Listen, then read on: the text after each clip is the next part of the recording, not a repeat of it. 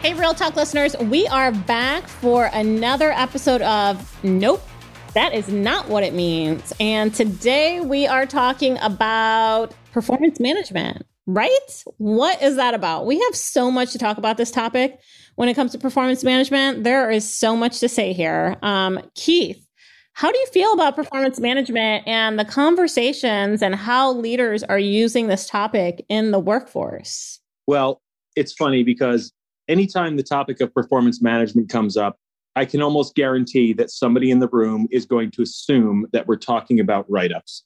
It's almost a given that the term performance management somehow is the same thing as disciplinary action, you know, PIPs, any sort of thing that is kind of, oh, manage. Uh, my, uh, one, of, one of my other favorite terms on performance management is managing people out or, or managing up or managing out, right? And you know, this is one of those topics that kind of that kind of borders the straddles the difference between leadership skills and management skills, right? Because you're managing a process of performance, but at the same time you're still you're still leading the people who are in who are involved in this, right? So there's lots of terms that people use in performance management and they use them all interchangeably right they, t- they, they talk about you know disciplinary process they talk about coaching and feedback. And they think it all means the same thing that it means correcting poor performance or remediating performance, right?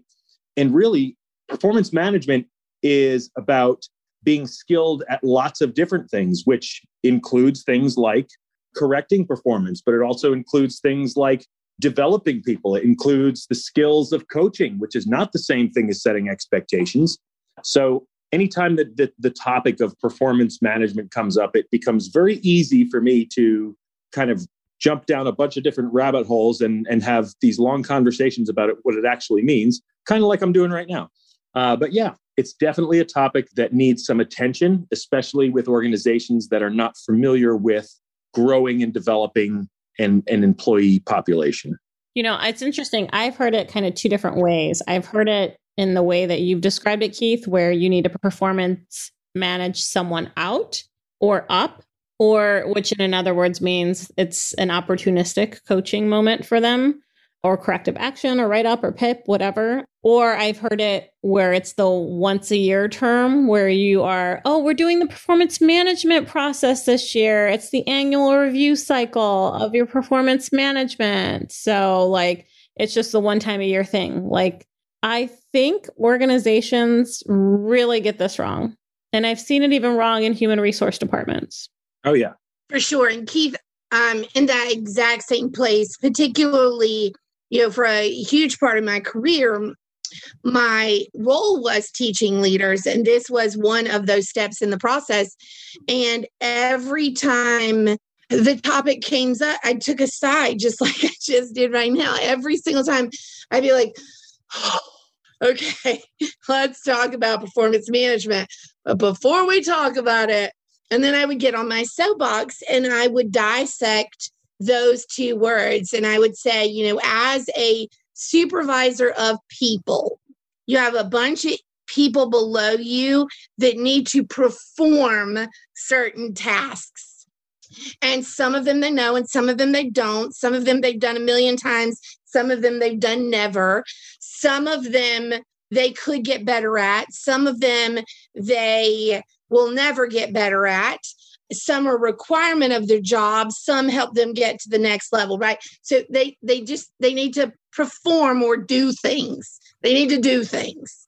Your job as a leader is to work with them so they do those things well. Bam, performance management. That's it. Your job is to help people do shit right, or at least right based on the way the company has established right.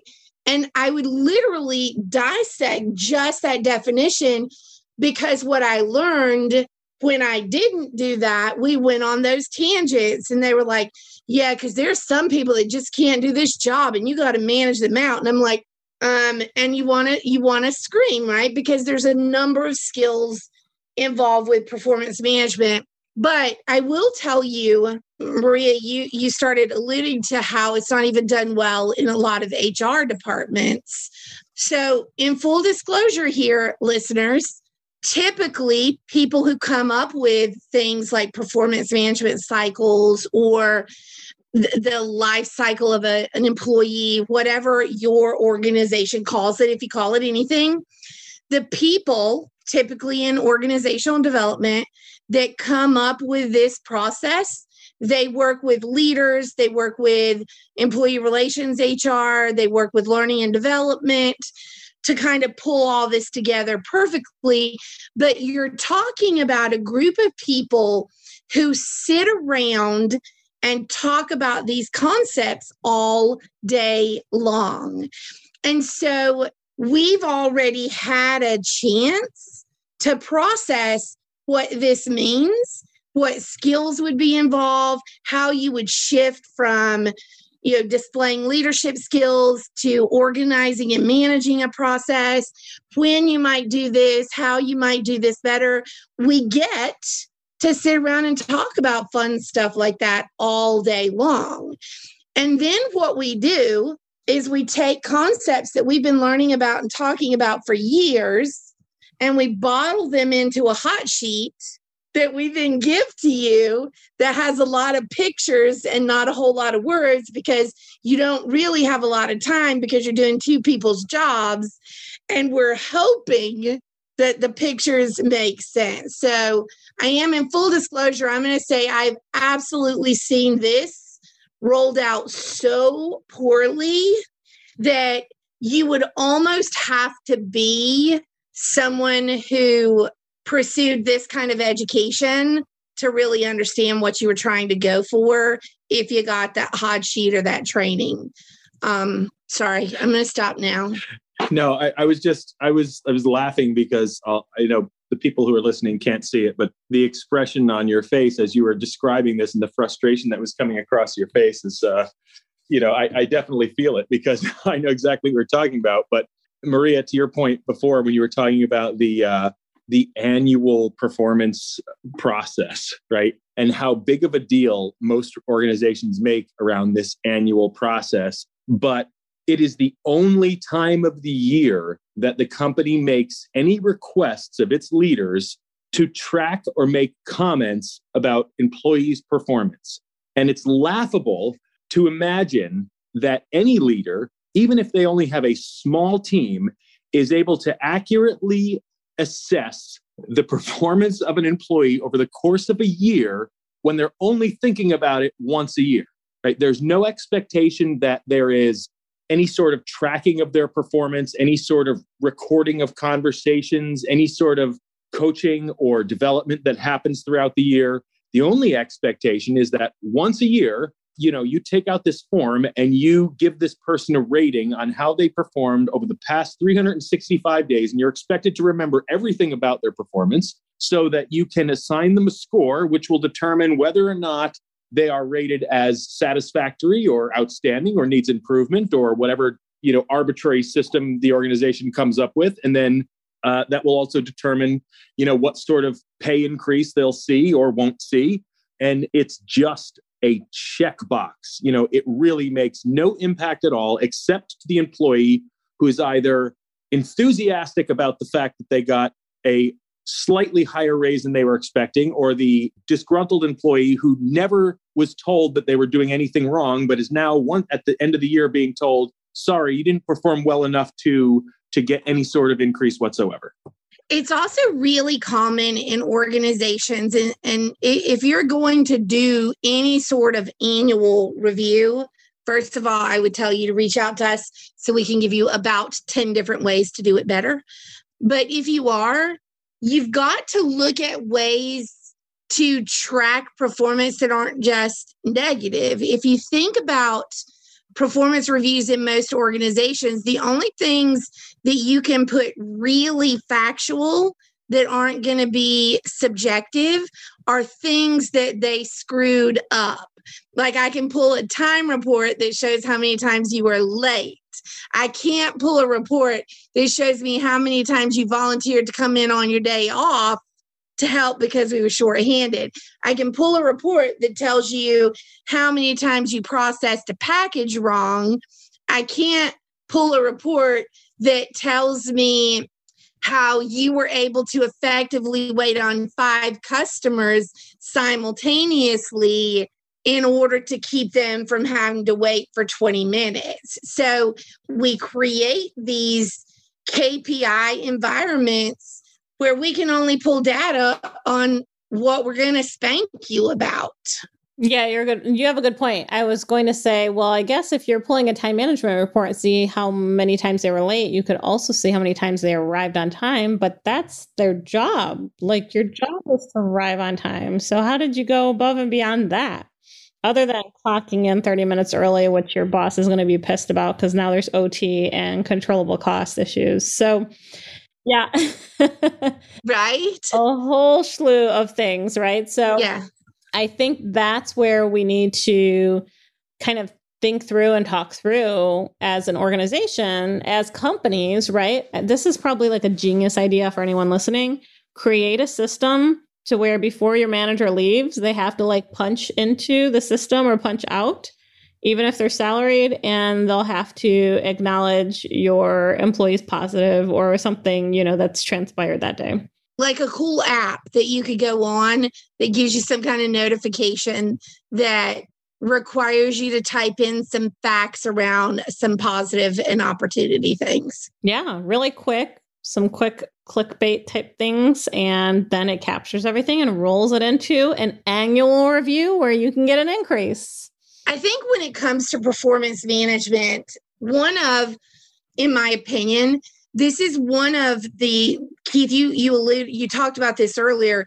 It's one of the things that you'll do as a leader that requires you to be able to pull in multiple completely different skill sets. The the skill of management typically involves very linear thinking organization structure. The skill of leadership tends to involve a little more fluidity in the process. And then coaching and feedback is is almost a balance of the two because you got to have some facts to talk to but you have to be fluid in the moment.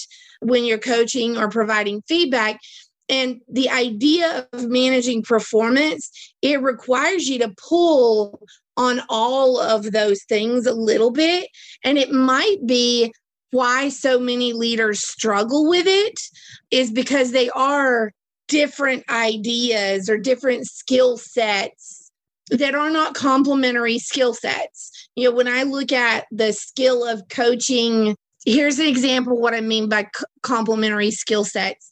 When I look at a salesperson, a facilitator, and say a recruiter, there's a lot of similarities in some of the skills that they perform, like being able to listen to keywords or asking really good questions, being able to build rapport pretty quickly, whether they know someone or not. So they have a lot of complementary skill sets.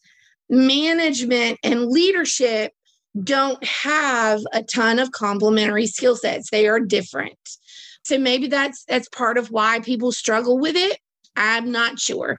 Well, I think part of the reason why people struggle with it is because most leaders adapt one skill set that falls under the entire gamut of performance management and think, okay, that's what I do as a leader, right? So if they find that if they develop their skill of coaching, then they say, okay, well, that's the type of leader I am. And then they don't develop the skills of managing, you know, setting expectations or correcting performance. But then if you've got the employees uh, or the managers or the leaders in, you know, say operations where they've developed strong skills in correcting performance, well, then they probably aren't bothering to hone their skills on coaching and developing because they think, well, this is the type of leader I am. So I think part of the reason why it's so difficult is because leaders will adapt a certain style and say, well, that's who I am as a leader. Yeah. So, what can we do to adjust this mindset for our leaders or HR people on performance, on the word performance or performance management, on coaching, right? When you think of a coach, you're not always thinking about negative, right? Coaching, right? They're also talking through positive, opportunistic discussions, uh, positive discussions. So, like how can we sit there and give people the tools and resources they need to use this word correctly well I, I, think for me it's it's about just being i think it's about bringing awareness to the fact that there are some specific skill sets and that you do need to be skilled in all of them and you know to your point about coaching to simplify things my way of looking at coaching is that coaching is always about growth right if we're talking about correcting performance we're not coaching, right? At that point, we are correcting performance. We are moving people back on track. We are not coaching. If we're coaching, we are taking employees who are performing and we are moving them up to the next level, right? So I think that if we were to look at it, we could say, well, those are those are two kind of opposite sides of, of, of skills that, that you need to be able to do. You need to be able to take employees that are not performing well and correct their performance but you also need to be able to, to work with employees who are performing well and coach and develop them to the next level. I think for me, one of the things is um, you've absolutely got to look at how you teach each group this process. If you're looking at first time leaders, this can't be a hot sheet or a 30 minute discussion. So, all leaders should get the same idea but depending on where they fall in a leadership cycle, you've got to look at what their need is. So you can't just say leaders get this training, first time leaders get this. Um, Multi unit leaders will need something a little bit different. Executives ideally should need less because they've been in multiple leadership roles prior to that role. So you really just have to look at your audience. I would say there's also a ton of resources that you could talk to your organizational development or your learning and development department, your HR department as well. Books that are super quick reads. One of my favorites when it comes to managing performance is a man named Ferdinand Fournies. I always laugh because it reminds me. Did you guys ever see the movie there was a movie with Natalie Portman, and I'm surprised I remembered her name because I'm so bad with names. But where her name, she named her kid like America or something because the kid was born in Walmart or something. Anybody? Anybody? You know, the the library guy's name was like Ferdinand Fournies, I think. And so every time I think about this author's name, I think about that movie. But he's written a lot of like he he studied how to manage performance or how to get people to do the right things and his books are super quick um, they do not have super quick titles but they are super quick reads one of my favorites is called why employees don't do what they're supposed to do and what to do about it i literally read it in half a day because the way he um, has set up and composed the book. So ask for resources if you're struggling because we can get you some. Yeah, absolutely. You know, those are good points. And, you know, kind of going back to also what Keith mentioned, I think, you know, when you're a coach and you think about individuals getting across, like you're you're watching a football game, the coach is sitting there and the goal of that coach is to get the touchdown with the team. Like the goal is to get people to continue moving forward, not penalizing them and putting them in their place, right? That's the ref's problem. Like penalize, throw the flags, whatever, right? So I think it's a good point. Like that's how we take it to the next level as a leader. I think that's how we need to continue growing when it comes to discussions about performance management. I love that example about coaching because it's a really important distinction that there's a reason why the NFL, like you mentioned, has coaches and not team managers, right? Because they don't take employees and correct their performance, right? If they had to correct an employee's or a, a, an LFL player's performance, they wouldn't be in the NFL. They're taking highly skilled, highly talented performers and helping them to grow even further. And that's the reason why they have coaches and not managers. And so, as a leader, when you're putting that coach hat on, you got to be thinking of your employees as I'm growing them to the next level. I'm not fixing what's broken. Love it. Love it. Love it. Well, until next time, we're going to talk about two more topics. So stay tuned to this series about how we can misconstrue and get things wrong. Take care, everyone. Bye.